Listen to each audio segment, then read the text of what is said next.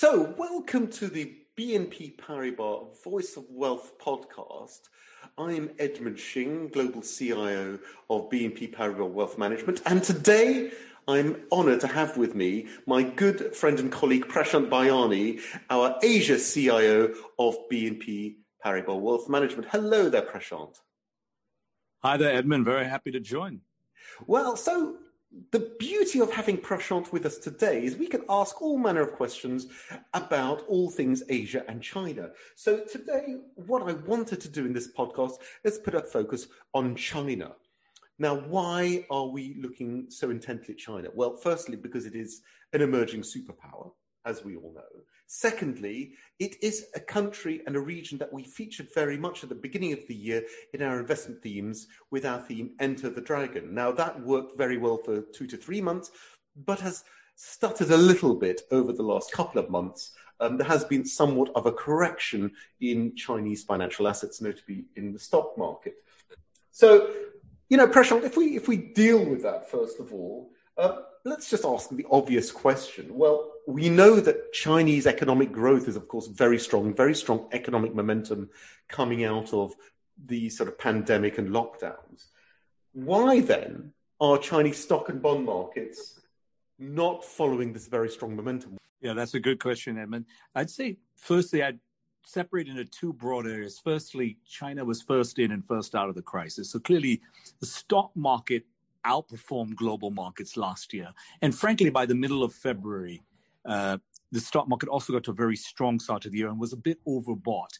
And when I take a step back, clearly we know there's a correlation longer term between GDP growth and stock market performance at times. But if you think about last year, most countries had negative GDP growth, but they had positive stock market returns. So at the very big picture level, there isn't always a one-to-one correlation on a quarterly basis. GDP is often a lagging indicator. It's also about return of capital.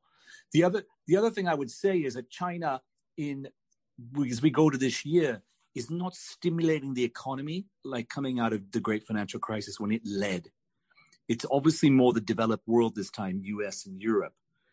Hence, they've also chosen to let leave policy more neutral on the monetary side, as well as the fiscal side. They're emphasizing more in terms of rationalization and credit growth not boosting it as much, really linking with nominal GDP. So it's still growing 11, 12% for the year, most likely around in that range. But we're not going to have that supercharged growth like we see coming out of some of the other economies and the large economies in the world. So there's less bounce back potential.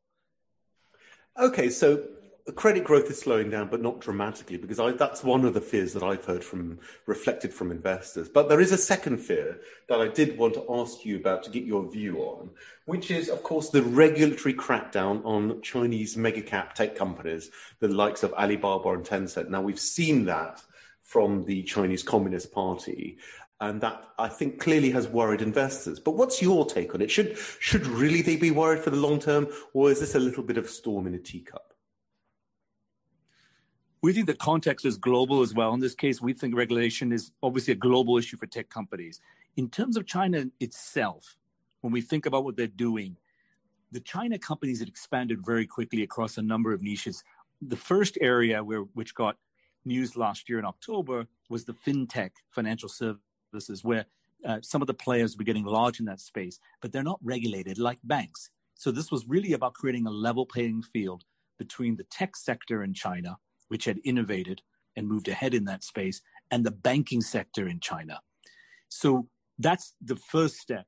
And I think in the long run, that makes sense because what, what China wants to avoid is a banking crisis or a large amount of bad debts coming uh, through excess lending, especially if it's not regulated on the same level playing field. Secondly, when we think about the other areas where they are regulating, it's e commerce and forcing uh, retailers to just be on one site. So that makes sense from an antitrust and competition point of view. And we're also seeing rumblings of that uh, in clearly in the US and Europe as well uh, in terms of market share.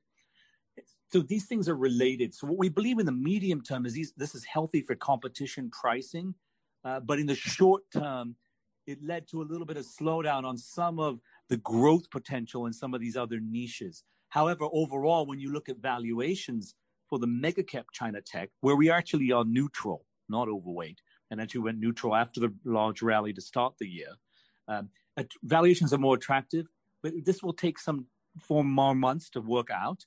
Uh, but in the medium term, it's going to create a buying opportunity in some of the leaders. So we don't think it's the end of the tech story in China, and China will continue to be a leader and an innovator in this space.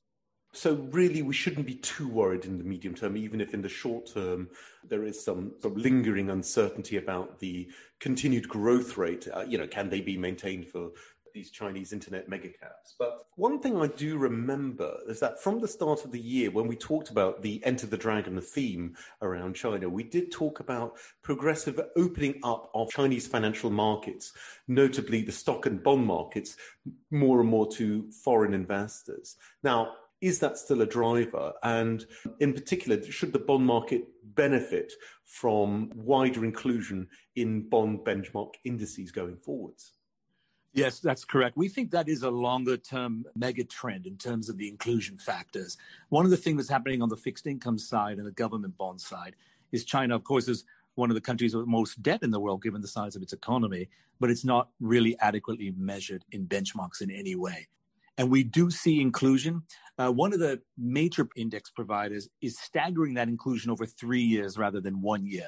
So that it is a more measured increase in bond weighting uh, to an eventual weighting of over 5% in the next three years for one of the major index providers. And other ones have, they're all moving at different paces as well.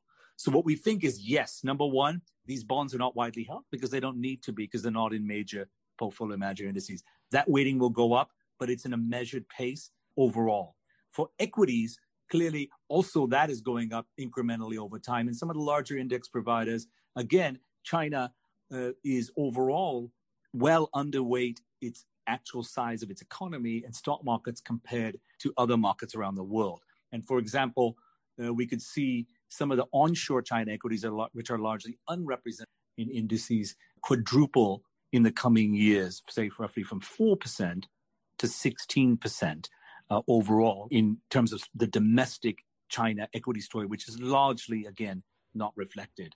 So the medium term story it's a tailwind overall as you go out, and it's also an asset allocation story as a non-China based investor. You need to think about this in your portfolio makeup. And I think, if I recall correctly, one of the main ways that you can buy, particularly into Chinese red chip stocks, is actually via the Hong Kong Stock Exchange. And obviously, there are the HSCEI, the classic uh, red chip indices, but for stocks which are quoted in Hong Kong. Now, Hong Kong has been another source of uncertainty for investors, again, about what the future is for Hong Kong, know, the one country, two systems methodology that the Communist Party put in place back in 1997. I have a personal interest because I still have family out in Hong Kong, of course.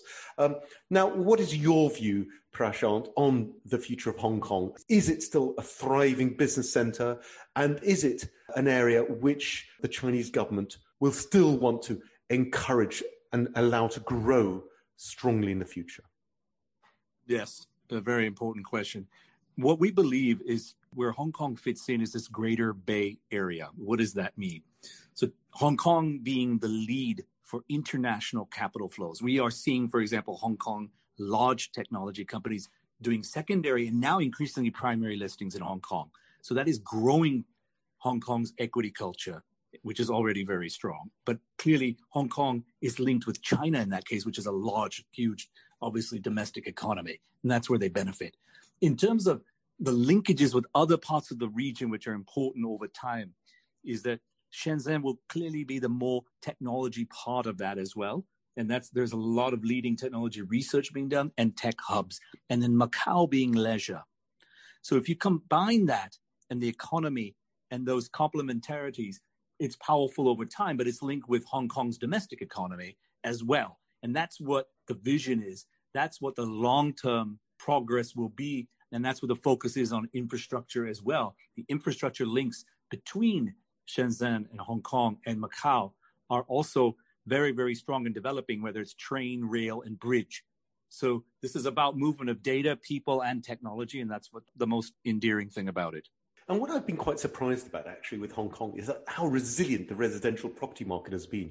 For a property market that's so outrageously expensive, it's actually really holding up incredibly well. So that sort of suggests that there is confidence for the future if the residential property market's holding up so well. But I did want to turn to one final question, Prashant, on a slightly different topic relating to China, which is, of course, ESG, so the environmental, social, and governance concerns what we see with China is an incredible boom in sales of electric cars, so electric vehicles. They're clearly leading this revolution. How do you see this progressing and what opportunities do you think investors can find in this space in China? Yeah, it's a key and other strategic platform for the China government and economy. So when we think about the numbers coming out of China, China clearly, in terms of number of vehicle sales, is already the largest auto market in the world in terms of volume. Uh, their goal is to have 40% of vehicles from manufacturers being uh, electric vehicle or plug-in hybrid by 2030, which will really boost the penetration through time. And the key is that China is all across the learning curve. They're also involved in the battery side. And by setting that target, you drive economies of scale on the battery pricing side. And batteries are already one third the cost, the largest cost in EV vehicles. So there's a symbiotic relationship there to drive lower costs on the learning curve side to drive sales. But it's not just that, it's the charging infrastructure as well, which is well advanced. They were already at 1.2 million charging points in 2019, with another 600,000 announced after that. Keep in mind, Biden just announced 500,000. So they're well ahead there. Finally, the ESG is the most important because this is one component of the overall ESG story. And it's very important that President Xi has committed to 2060 for carbon neutrality. And if you remember, five, ten years ago, countries like India, China, they were not as on board the EM with this. And that is a clear change. So it's not just about EV and EV infrastructure, it's about the broader energy transition story as well. So to sum up, Prashant, if we were to sort of sum up our views on Chinese financial markets overall, we're still, from what I see, modestly positive on the Chinese renminbi, the currency. We're still positive on Chinese sovereign bonds, and for the medium term, also positive on the Chinese stock market. And should investors be optimistic for the future of Chinese assets?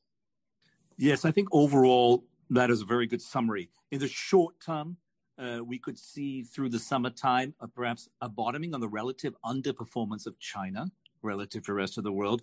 And you could see as we go into the 100th anniversary of the China Communist Party in July, post that, a little bit more loosening, perhaps, not on the policy side dramatically, but some of the things that were implemented the first half of the year could become a little bit less of an issue. And also, we're already eight, nine months into tech regulation.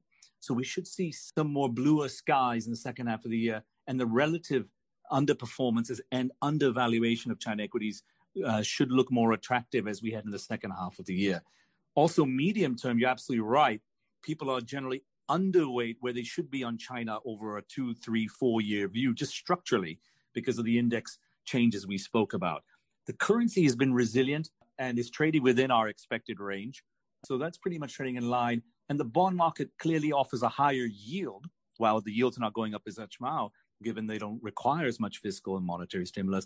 But that still is an attraction, we think, not just in the short term, in terms of the next six to 12 months, but in the medium term as that bond market weight grows. Thank you so much, Prashant, for joining us from Singapore today. And speak to you again, listeners, soon. Bye bye. For more content on investment strategy and investment themes, please search in Google for BNP Paribas Wealth Management for our website, or please do subscribe to BNP Wealth Management podcasts via Apple Podcasts, Podcast Addict, or Spotify.